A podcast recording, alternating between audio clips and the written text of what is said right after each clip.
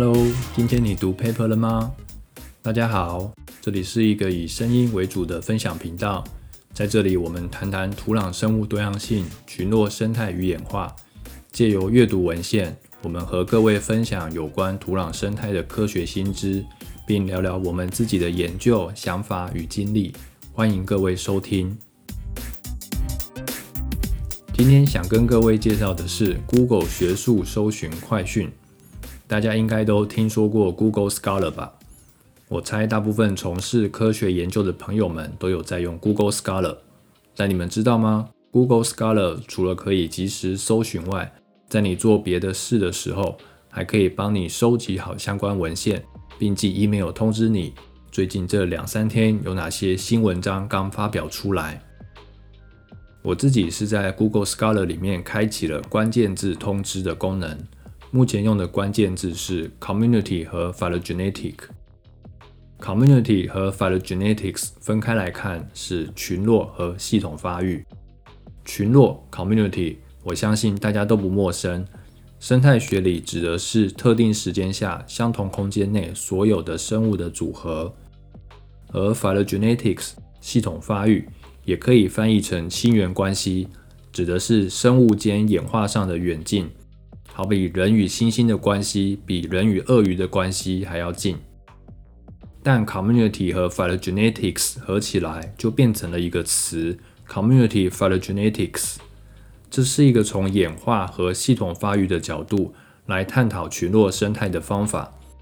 我们在以后的节目还会跟各位进一步的介绍。我在二零一五年的时候开始订阅这个关键字搜寻。目前的经验是，每隔两天或三天，Google Scholar 就会寄 email 通知我有哪些最新的文章跟 community 和 phylogenetic 有关。每次都是二十篇，这样算起来，每个月大概会有两百到三百篇的文章是跟这两个关键字有关的。所以，我们其实借着订阅 Google Scholar 的关键字搜寻，就可以收集到许多有趣而且是最新的文章，这样不是很棒吗？那今天就跟各位介绍二零二零年十二月份的 Google Scholar 快讯关于 Community Phylogenetics 的文章。我把有关土壤生态或是跟自己研究主题有关的文章挑选出来，因为有很多篇，所以我归纳成九个主题，分三次节目来介绍。今天要讲的是跟土壤系统有关的文章，包含了土壤生态的研究进展。土壤动物以及土壤微生物的群落构建等三个主题。首先是土壤生态的研究进展，总共有三篇文章。第一篇文章的标题是 DNA metabarcoding 是一个能打开土壤动物多样性黑盒子的好方法。这篇文章是 Molecular Ecology 的编辑写的，他介绍了今年发表在他们期刊的另一篇实验性文章。那篇文章是用 DNA metabarcoding 的方法。来研究土壤动物多样性的空间分布和巨观生态学。一般来说，我们做土壤动物群落最花时间的部分就是物种的鉴定。但 DNA 分子工具跟传统的形态鉴定很不一样。我们可以借着直接提取所有个体的 DNA，知道物种的分类单元和亲缘关系。因此，我们可以用 DNA 序列克服小型土壤动物在分类与鉴定上的困难。直接用 metabarcoding 得到的数据来研究群落构建格局。编辑推荐的这篇文章分析了不同系统发育尺度下的土壤动物群落格局，并尝试看看栖地类型与地理距离对土壤动物群落的影响。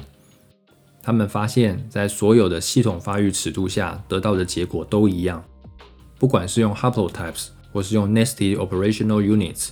土壤动物群落主要受到栖地类型的影响，并且在所有的栖地类型和地理区域中，群落的相似性都有着距离衰减的现象。第二篇文章的标题是“物种体型大小影响了在大陆和全球尺度下土壤微生物和线虫的群落构建”。这篇文章发表在 Nature Communications。有关这篇文章中文的介绍，也出现在植物与根系微生物生态的微信公众号上面。我们也把这个连接放在这集 podcast 的文字介绍中，有兴趣的人可以去读读。这篇研究其实用了两组数据，第一组是作者们在大陆尺度上的实际采样调查，另一组数据是全球尺度的数据。作者们从土壤生物体型大小的角度出发，分析了细菌、真菌、原生动物和线虫的群落分布格局。他们发现，体型最小的类群，也就是细菌，比较受到随机过程影响，也就是受到扩散过程的影响。而较大型的生物，像是真菌、原生动物和线虫，则比较受到以筛选为主的决定性过程影响。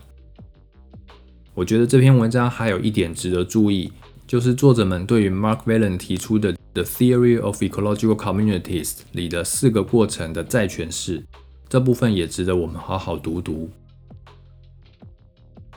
第三篇文章是地形驱动了小尺度上热带山地森林树木物种的细根性状与功能多样性。这篇文章发表在《New Phytologist》上。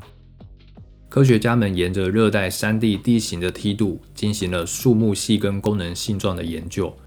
他们选了一百个物种、一百七十九棵植株，总共五个细根性状。他们发现，在坡度较高的地方，细根的性状比较保守。而功能多样性较低，而且细根性状的变异大部分能被物种及物种的系统发育所解释，因此地形上的差异与土壤肥沃度及水分的梯度作为环境筛选的因子，能影响细根的功能多样性。另外，从演化的角度来看，物种细根的性状变异也是比较保守的。除了上面三篇文章以外，还有一篇是讲土壤动物的群落构建过程，标题是在受管理草地中地表甲虫的共存网路。研究者们比较了草地、牧草地和道路边缘中地表甲虫物种两两的共存格局。他们发现，大部分的共存现象都是随机的，然而在不同的栖地类型间，性状的分布则不是随机的。另外，道路边缘可能可以作为甲虫在栖地间扩散时所使用的生态廊道。接下来的五篇文章则是讲到土壤微生物的群落构建过程。第一篇是一个在火山灰上的土壤生物研究，标题是 “Metagenome” 的分析，显示了土壤生物可以在火山灰上快速发展。文章发表在《Scientific Reports》上。作者们研究了日本九州的樱岛火山头三年火山灰的土壤生物群落发展。他们发现，实验在经过两年后，大部分的土壤生物都已经回复到这些火山灰里了。而火山灰里的生物功能基因多样性和周围的土壤差不多。作者们认为，导致土壤生物能这么快恢复的原因，可能是因为樱岛火山灰的酸碱值较为中性。而且它们使用的 mesocosms 比较靠近物种的扩散起源。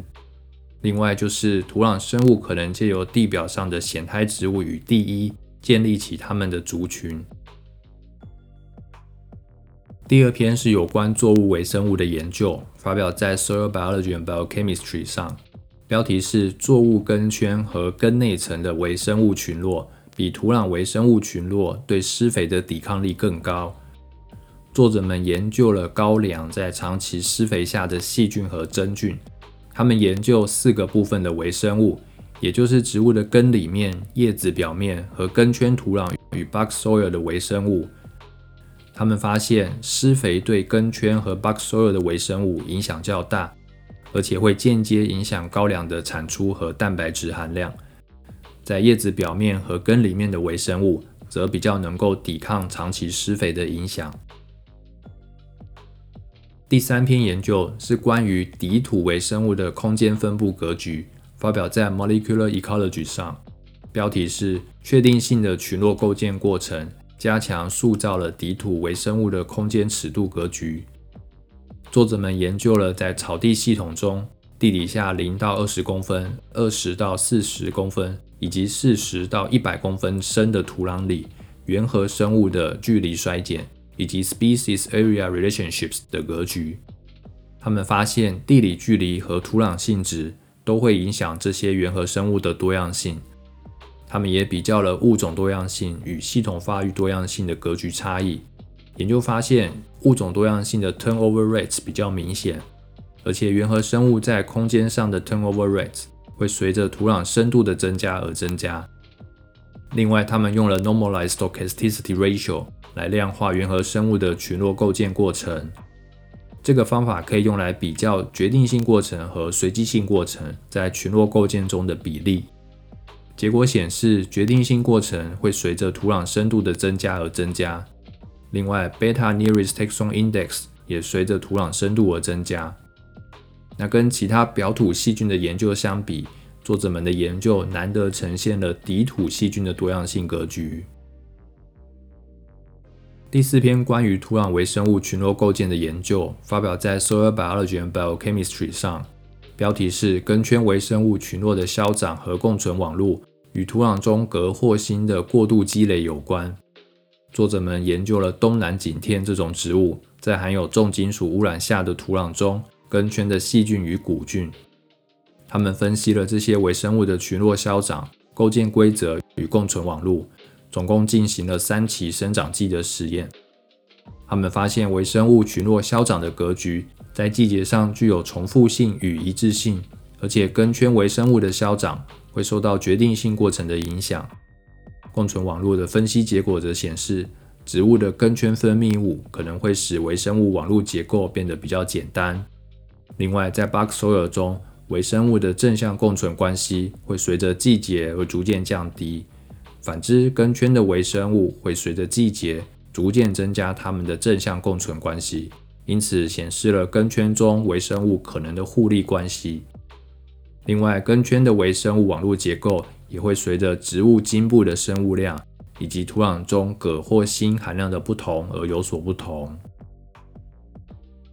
第五篇研究同样是来自 Soil Biology and Biochemistry，标题是“十年跨纬度的土壤转置实验”，显示了环境过滤对土壤固氮微生物群落的影响。作者们把农耕地的土壤转置到了比较温暖的地方，借着这个方法来模拟气候变迁。经过了十年，他们发现土壤中固氮微生物的多样性逐渐降低，微生物群落结构也跟着变化，而这样的变化也伴随着作物对土壤施肥反应的改变。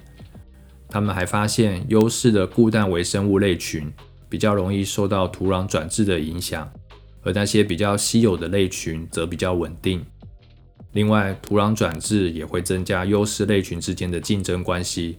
使得共存网络变得比较复杂，因此他们认为气候变暖作为环境过滤的因子，可以加强群落构建的决定性过程，而那些优势类群则比较受到随机性过程的扩散限制所影响。